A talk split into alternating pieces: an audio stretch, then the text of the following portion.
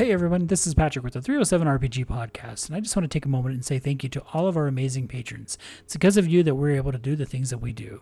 If you like our show and you want to support us, you can find us on patreon.com slash the Forge Herald. Thanks everyone. I hope you enjoy the show.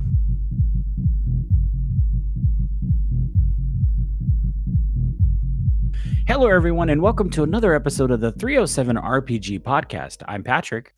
I'm Nolan. All right. On this week's episode, we are going to be looking at our favorite spells for wizards and sorcerers for Dungeons and Dragons 5th edition. Uh, if you're following the podcast, you know that we've previously covered druids and clerics. But before we do that, Nolan, what's up? What's going on? Uh, not a lot. Nothing exciting.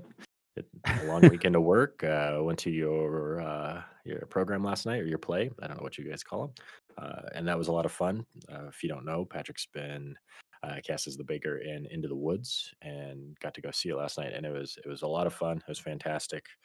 Uh, and then we made the mistake of hanging out afterwards till too early in the morning. So yeah, right. well, I, I sure appreciate you guys coming and, and and your support. It's so good when you guys do that stuff. Yeah, no, it was it was fun and well worth it. So that's uh, nice to see you finally get to the end of a long road of preparation. Um, and then we're gonna have to find something to entertain you once you're done. So yeah, no kidding. Hopefully, Cyberpunk is close.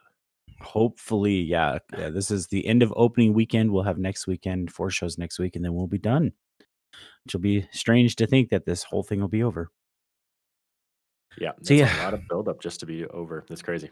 It is. It really is. And and because of that, it means I haven't been doing anything outside of theater. So the whole gaming world, I know you and I talk quite a bit at work about what's going on, and Nolan keeps me informed on all sorts of crazy zaniness that he finds for D and D. Um, and of course, we had a lot of fun yesterday. Uh, it was really slow at our work yesterday, so we took the the liberty to watch uh, some of that uh, narrative telephone show from Critical Role. I don't know if any of our listeners have ever watched that show, but we were in stitches watching that damn thing. Yeah, it was it's a lot of fun. I my cheeks still hurt from smiling so much. Yeah, they do such and I think we only got through like two episodes and, and we weren't watching the entire episode. We were just kind of flipping through it. But oh my gosh, it's so funny. Yeah. Yeah, that's it's amazing how bad your memory is. it really is. And, you know, listeners, if you if you haven't checked that out, you really should. Even if you're not a fan of Critical Role, like you, you don't want to sit down and watch them play, I mean, you can jump through about halfway, watch the story, and then watch the, the cast just butcher the story. Yeah, it's it is. It's a good. It was a nice uh, YouTube rabbit hole to fall down and take some. Time. Yeah, Absolutely. So, all right. So let's dive into the news, of which there's very little. Uh, I did see this morning. Um, so there's not a lot of stuff coming out of Wizards of the Coast right now. Of course, we're all waiting for Tasha's to hit, which is uh, November 17th, if I'm not mistaken. Oh, wait. That's the same time as Cyberpunk. Hmm.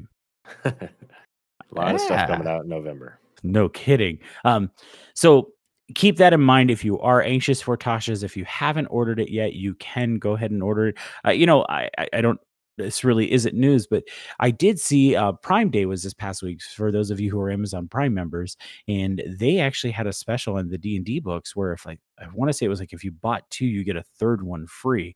Uh, unfortunately, it wasn't anything that we could take advantage of because we have the books that we want, but hopefully, some of you are able to jump on that and add to your collection of of books that you've been wanting to get. Uh, I did see GameStop is currently accepting pre-orders for a Drizzt Do'Urden statue. Nolan, did you take a look at this? I did once you showed it to me just this morning, and that's better than the last one we saw. Yeah, it's a lot better. Um, so of course, this is completely different from the action figure that Hasbro is selling. Uh, this is an officially licensed statue produced by Modern Icons and Modern Icon Statues and Replicas. Uh, as I said it before, pre-orders are out available through uh, GameStop. It does carry a price tag of $49.99 and it measures at 6.5 by 6.5 by 8.75. I do have a link in the show notes. I was looking at that. That's a really good looking statue. Yeah, I I'm a big fan of this one. This is I don't know. It, it's really good. It looks it doesn't I don't know. I feel like that's what he looks like, you know. I mean, I guess from yeah. a standpoint of, you know, you don't have this stuff, you know, we look at the wettest stuff and it's like, I can't believe, you know, that's that's Viggo Mortensen, you know, or you know, I mean, you have these real life things, and so I think everybody kind of has their own what Drizzt is, or you see the covers, but you know, from a character portrait or what it is they're described. I mean, I'm having a hard time finding flaws in this. It it looks good. It looks clean. It's got great wind features happening. The cloak. I mean, it's just, yeah. I I, I can't argue that that's probably what he looks like. Right. I, I think they've done a fantastic job with this. Now, this is my first time seeing modern icon statues and replicas. Uh, I'm sure they've been around for a little bit. It looks like they've done some other things that, again, just look fantastic. It is made out of PVC, so do keep that in mind. Um, and that's why it's only carrying a price tag of $49.99. I have seen other figures that are made out of like resin and stuff where it start pushing, you know, several hundred dollars. If you're concerned about PVC statues, I do personally own a Batman PVC statue that uh, you know, it's incredible. I absolutely love it. And it really comes down to the artwork and the attention to detail and how well it's been sculpted. And I think this Drizzt Stewart one has been fantastically sculpted. This is one that I'm absolutely considering purchasing. Yeah, I was saying the same thing. Looks like uh, this is a pre-order right now, and looks like the expected ship to home date is December eighth. Right, nice little Christmas gift for yourself. Yes, it would go nicely with all the other awesome stuff that I'm buying myself this year. Yeah, exactly. yeah, I mean, we're we're trying to get. Yeah, this is a project that Nolan and I are both working on. We're both trying to get our studio, our home studio, set up. Like uh, like we've mentioned, you know, we're the goal is is to come the first year is we're going to start doing this via stream as well as YouTube, so where we can actually start interacting with you, our listeners, uh, if you if you want to. I mean, eh, eh, who knows? Uh, so it'll be neat to have stuff like this, you know, kind of in the background so people can see the stuff that we talk about. Agreed. Okay, well, that was a line from the show. Uh, let's jump over to Onyx Path. And again, uh, much like Wizards of the Coast, there's just not a lot going on at Onyx Path. The Kickstarter for World of Darkness uh, Ghost Hunter is doing very well. It's sitting at about 200% of its funding goal. Uh, we've mentioned this several times. I've had it in the show notes several times. Uh, if you are a fan of World of Darkness, this is a standalone game for World of Darkness 20th anniversary. So it plays with all of the 20th anniversary editions. Um, it looks really neat. This is going to be a deluxe book. I did go ahead and back this one. I, I was very hesitant, but you know, I just can't get over how well the deluxe books look and how how good of a job Onyx Path does with them. So, uh, if if it's something you're interested in, make sure you check out that Kickstarter. All right, Chaosium. Uh, so we've mentioned Pendragon RPG before, but we've never really gone into too much detail because, well, we don't know a whole lot about it. Uh, I know that David Larkins, who was on our show a, a couple months ago, uh, talks quite a bit about it. Um, and, and I just wanted to mention this because this is something that Chaosium just put out. So this week marks the second anniversary of the passing of Greg Stafford. Greg was an award-winning game designer of some renown and considered the game Pendragon RPG to be his masterpiece. So in honor of Greg, Chaosium is releasing a preview of the sixth edition of the core rules of the game, along with the scenario, The Adventure of the Great Hunt. Uh, this is apparently this scenario was outlined by Greg back in 1991. So if this is a game that you have an inkling of, now Pendragon RPG, of course, is set in the King Arthur universe. So I shouldn't say universe, King Arthur mythos. So if you are if you love King Arthur, you love that whole mythos, that whole genre, if that's something you want to look into, this could be the RPG for you. David Larkins talked a little bit about it, and I he's told me he'd love to come back on the show and tell us more about Pendragon. Um, there is it, it, just a little bit that him and I talked about. There's like this whole generation campaign where you can play like the grandfather, the father, the son uh, throughout the course of a chronicle, which sounds amazing. So make sure you check it out if you're interested. I do have a link in the show notes so you can go ahead and download those. That's all the news I have. Yeah, we are kind of at a, a slow spot for it. Um, and again, like you said, we've been a little bit distracted lately with a lot of video games coming out, a lot of that kind of stuff on the horizon. I haven't just seen a lot of stuff for books. Um, yeah, it's kind of weird having that little gap between stuff showing up and and waiting for the next thing. Yeah. You know, and, and I know there's lots of other RPG companies that we could be looking at. Uh, the issue being that we don't have a whole lot of time to fill for the news because we obviously want to get to our topic of the day. I noticed that Cubicle 7 just put out the collector's edition of Age of Sigmar. I did look at that book quickly. I've never played Age of Sigmar, but I love Warhammer, Warhammer Fantasy, uh, Warhammer 40K and Warhammer Fantasy, and Age of Sigmar is Warhammer Fantasy. Uh, I did look briefly at the book. It looks like a beautiful book. So if you're a fan of Age of Sigmar role playing and you want to check that out, it's over at Cubicle 7. Um, other than that, I just I'm just not seeing a whole lot. So I guess, uh, how is your coffee cup doing? Mine's actually pretty good. You know what? I could use a quick one real fast. Perfect. Um, Let's refill and we'll come back and talk about our favorite wizard and sorcerer spells. sounds good. All right, so since there's not a whole lot of news to discuss, let's just dive into the topic of the day. And as we mentioned earlier, we are going to be discussing our favorite. And, and, I- and keep in mind, these are our favorite spells in that we've either used them or would like to see them used because they just look so interesting or fascinating or cool. Uh, and these are, of course, for D and D 5e. We have, like I said previously, looked at druids and clerics. So if you missed that, be sure be sure to go back and take a look at those episodes. I'm going to go first this time because I have one that I just want to make sure I get out there before you take it.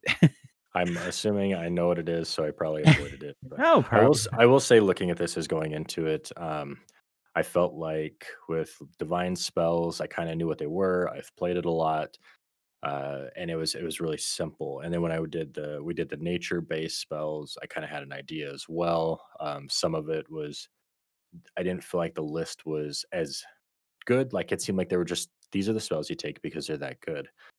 When I got to doing the wizard ones, I got really awkward in the definition of which ones I liked, just because it's like, well, there's so much utility in the arcane side of things. You know, some of that stuff of you know, even just looking at cantrips, like minor illusion is fantastic. How do you pair that against prestidigitation, and how do you pair that against firebolt, and you know, shocking, you know, like all these things. I'm like, they're great for different reasons, and this is going to be really hard. You could almost break down just the arcane list into what's your favorite utility spell, what's your, you know, like you're not actually fighting something today. What spells do you prep? An average day at Candlekeep for a student, you know, or whatever, or you're, uh, yeah. So take it with a grain of salt. We're going to miss most of the amazing spells because there are so many good ones.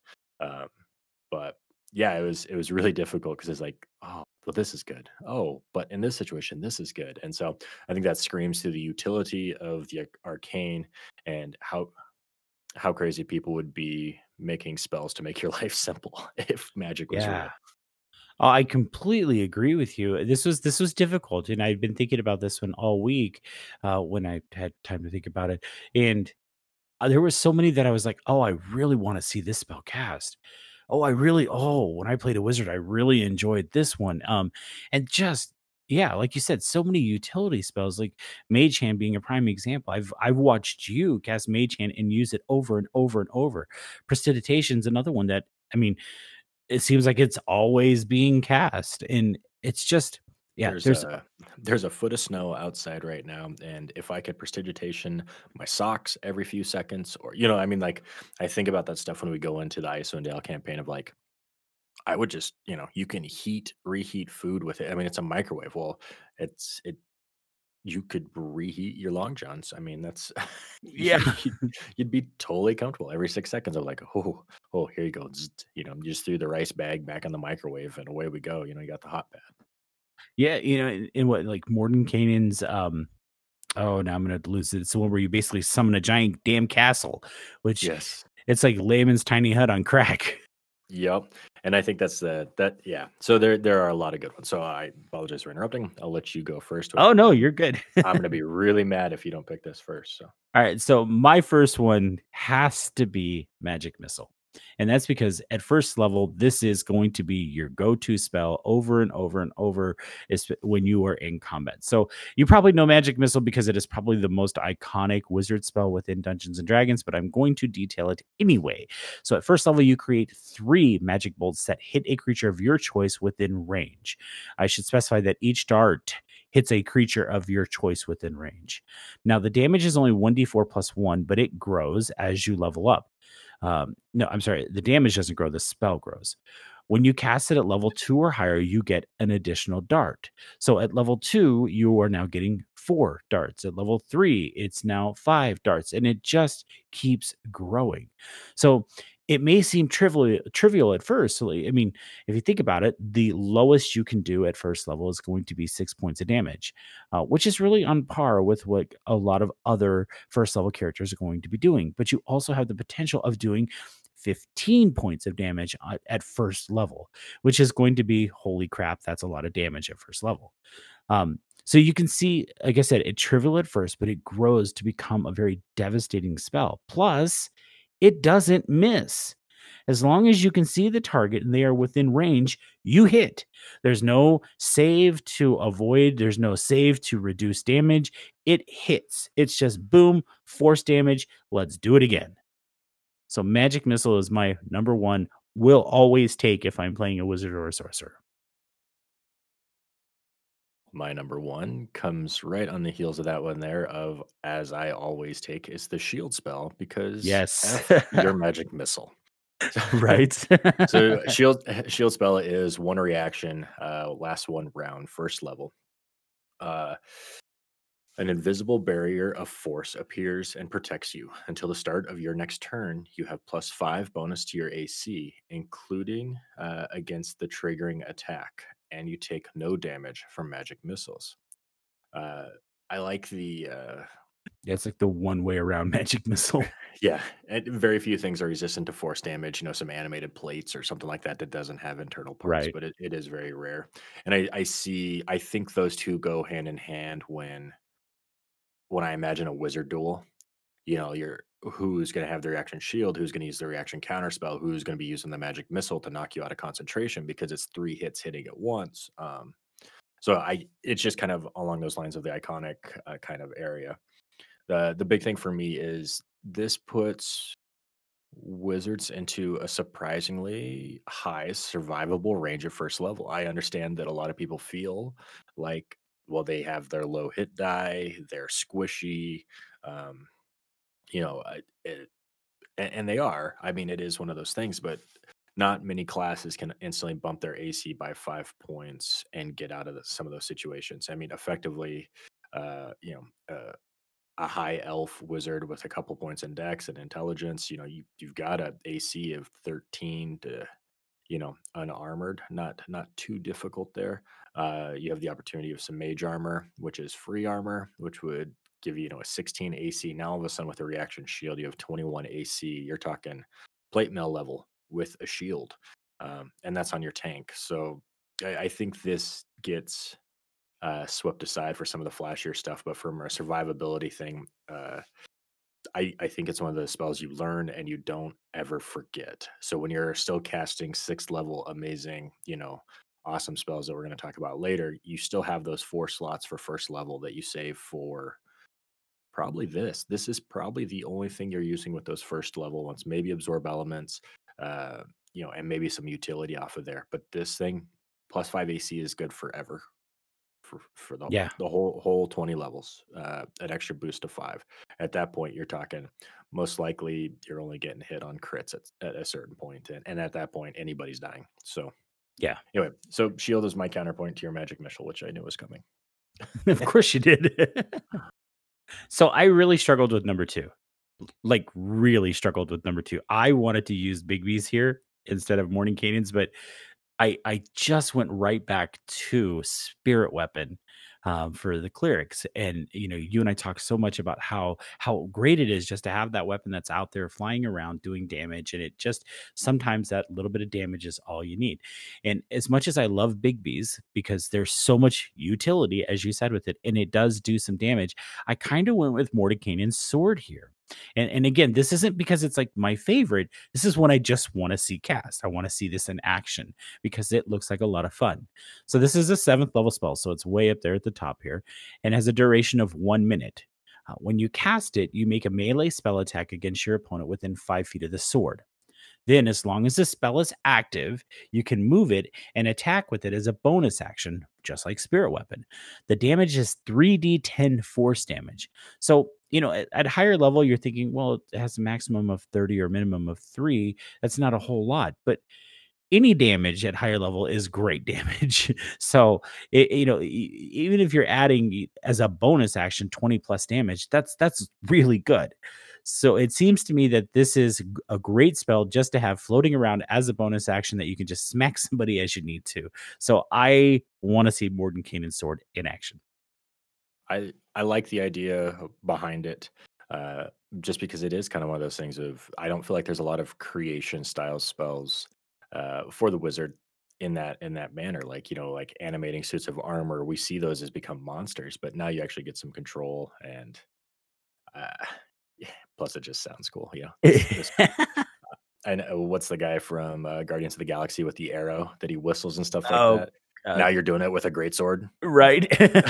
I, I'm down. I support it. so that was my number two. Uh, number two for me is one of I have a lot of favorite spells, and I'll say that a lot. Um, but on any class that I can get this spell, I go for it, and it also alters what I look at for races a lot of times as well. And it's a second level spell called Misty Step. Uh, as a bonus so action. good.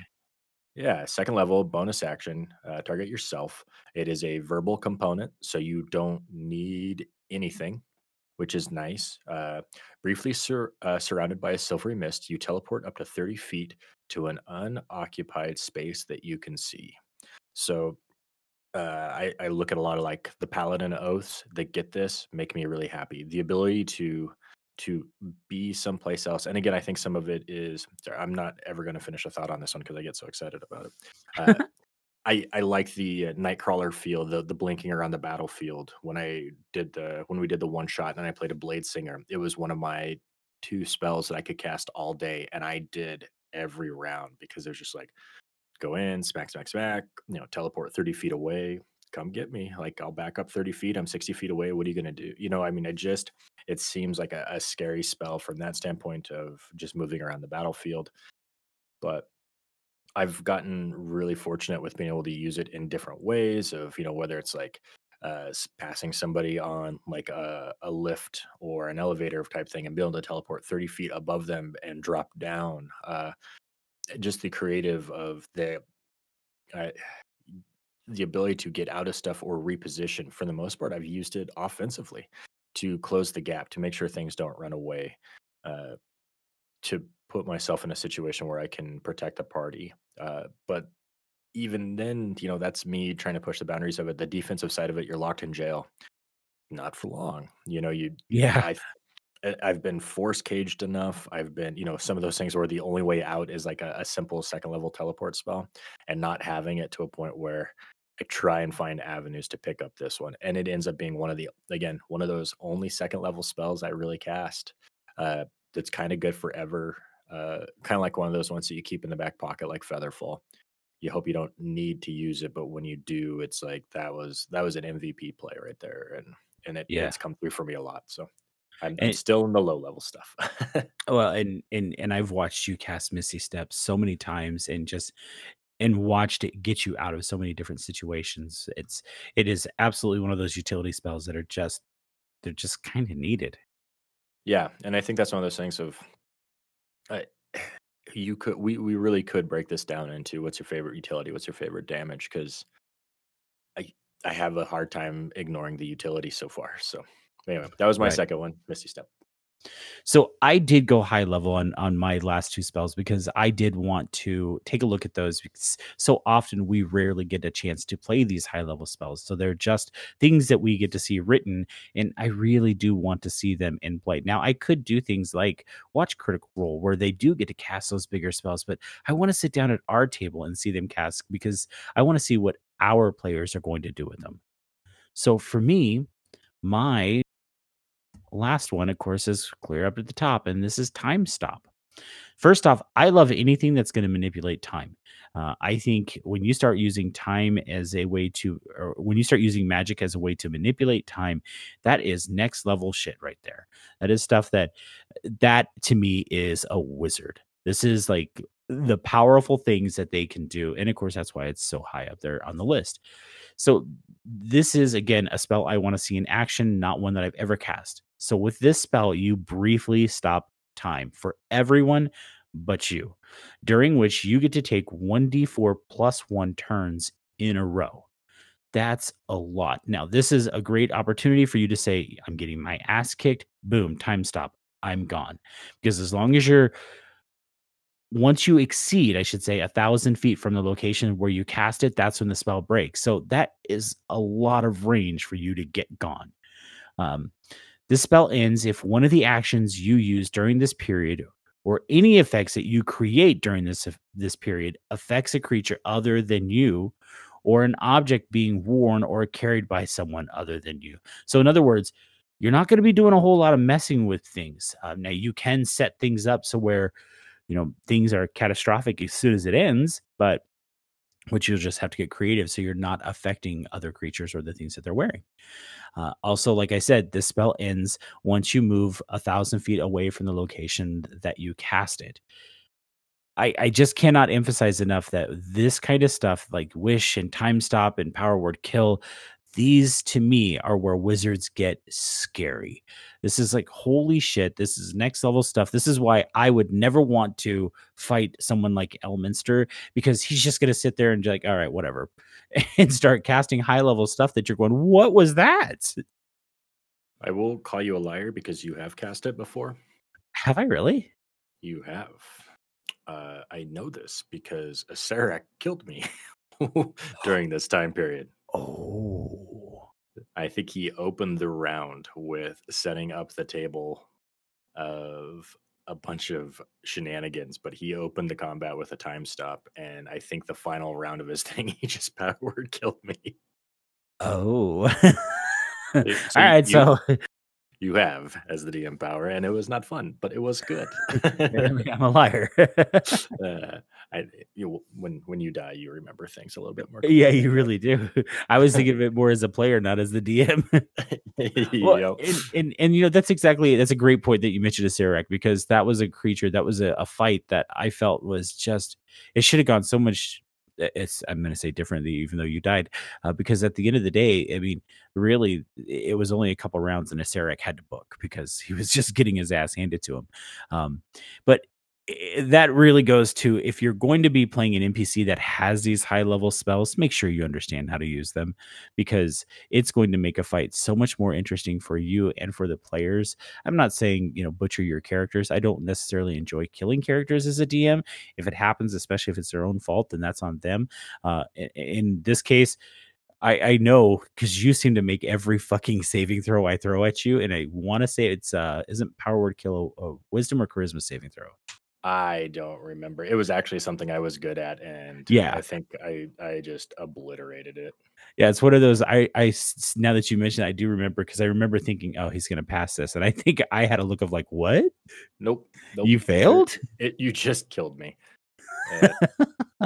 you utter a word of power, and if I'm under 100 hit points, I die. So nope, you just killed me. And I think it's. I mean, that's been that's been a few of those times too. Again, like sometimes you play a character that runs up and smites the bejesus out of something and it becomes the big threat and it needs to go away now. And and, and i think that's again uh those are along the lines of if you don't have a fear of death then what are you doing it for? You know what yeah. a, what a i'm i'm okay. I you know you and i have had these conversations in the past where you're like dude this is going bad. Do you want me to save your character? And and usually 99% of the time i'm like did i earn that death you're like, yeah, you guys kind of messed up. You did some stupid stuff, or you had a bad roll or whatever.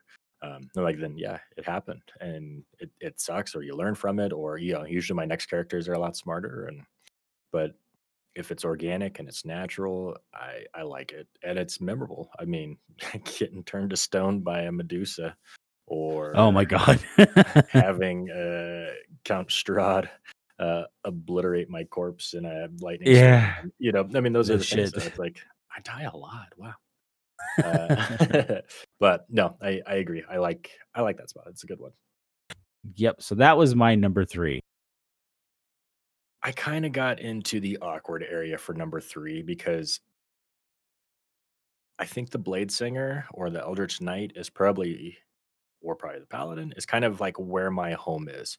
So looking past things like Shadow Blade, looking past things like Haste, uh, looking past uh, Steel Wind Strike. You know, some of those things were like, these are my favorite arcane spells, but I don't know if those are necessarily like, you know, that's a very specific, you know, you don't want your divination wizard out there running around casting haste on himself, you know.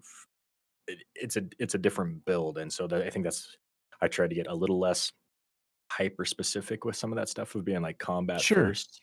Um, but for me, one that I want to get there, one of the builds that I've worked on, and anytime we play a wizard or I get up close to this, uh, this has been the spell I want to cast, and it's a fifth level spell, and it's animate objects, and it it ties right into what you're talking about, Mordenkainen's sword and spirit weapon. Um, Yes.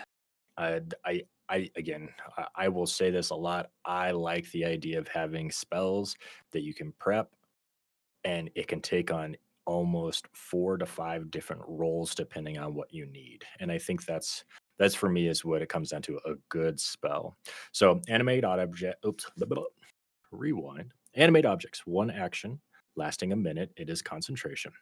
Objects come to life at your command. Choose up to 10 non magical objects within range that are not being worn or carried. Medium targets count as two objects. Large targets count as four. Huge targets count as eight. You can't animate any object larger than huge. Each target animates and becomes a creature under your control until the spell ends or until reduced to zero hit points.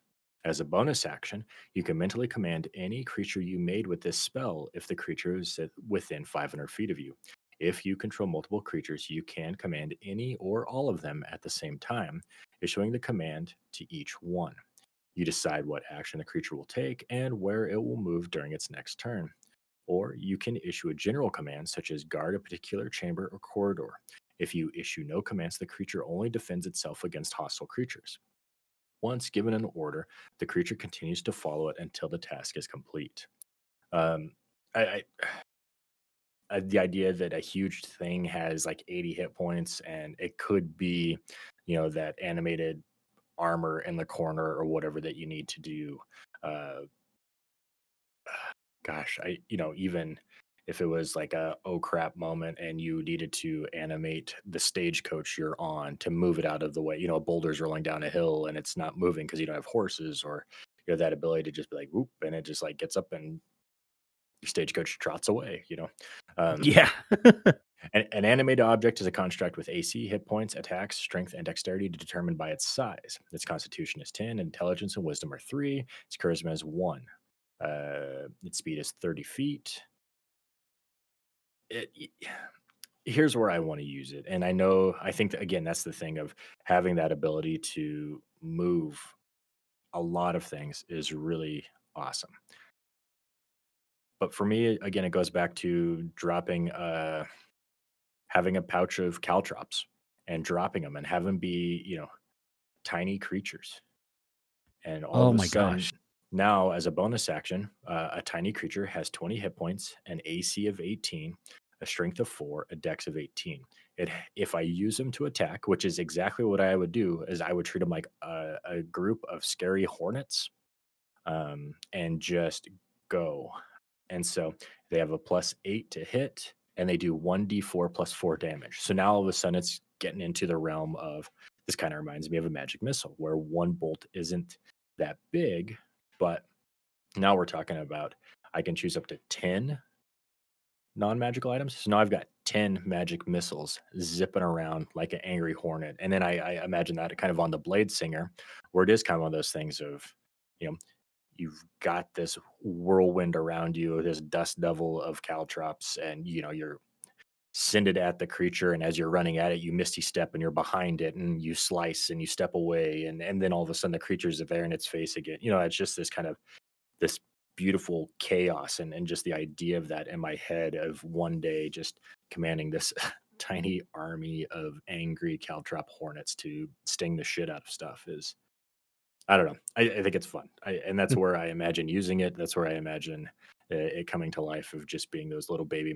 you know you're throwing darts and you get to control them and whip them around the battlefield and i, I mean Tiny angry hornet caltrops. I love that.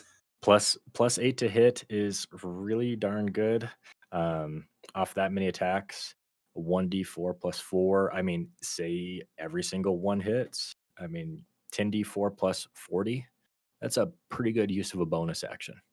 And yes, it before, is. This before you do anything else. You know what do you you know? So at that point, if you are doing you know if it if it goes on a warlock and then you're doing eldritch blast you know or something like that you know at, at this point when you get to this level you know fifth level you're almost at three bolts so now you're at 3d10 plus 15 plus 10d4 plus 40 you're making the fighter regret some life decisions because you're doing it from 120 feet away you know it's like right it's like you go swing swing your sword i'll be back here i'll, I'll do the cover fire so i i, I want to see animate objects i want to see the uh the hornet fighter. I don't know. Yeah, I do too now.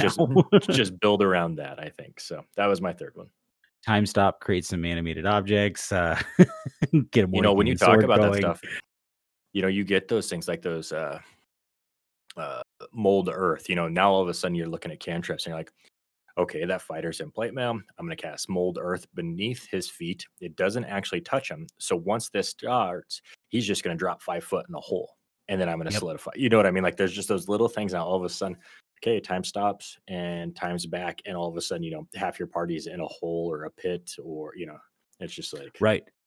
And that's what, you know, that's what yeah, I like about time stop is that big power. Yeah, it is. I mean, if you, if especially if you get five turns in a row, um, gosh, the things that I mean, really, the wizard then sets the battlefield to his his or her liking, and he or she says, "Okay, all right, I've got everything set we can go ahead and let time go again. Oh, look.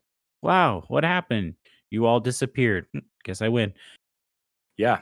I and I think there's a lot of those opportunities too of, you know, everybody always it's a hard thing to do to plan a wizard encounter because if the wizard knows you're coming, you're probably in trouble. How right. often do we sneak in on a wizard? You know, maybe it's late at night. Maybe he already cast four or five spells because what do they do during the day? They don't just wait for people to come in, you know? So there's that awkward balance of creating the monster of like, oh, you know, like I was getting ready to lay down to bed and you guys ambushed me and I casted a bunch of magic today and I don't have anything.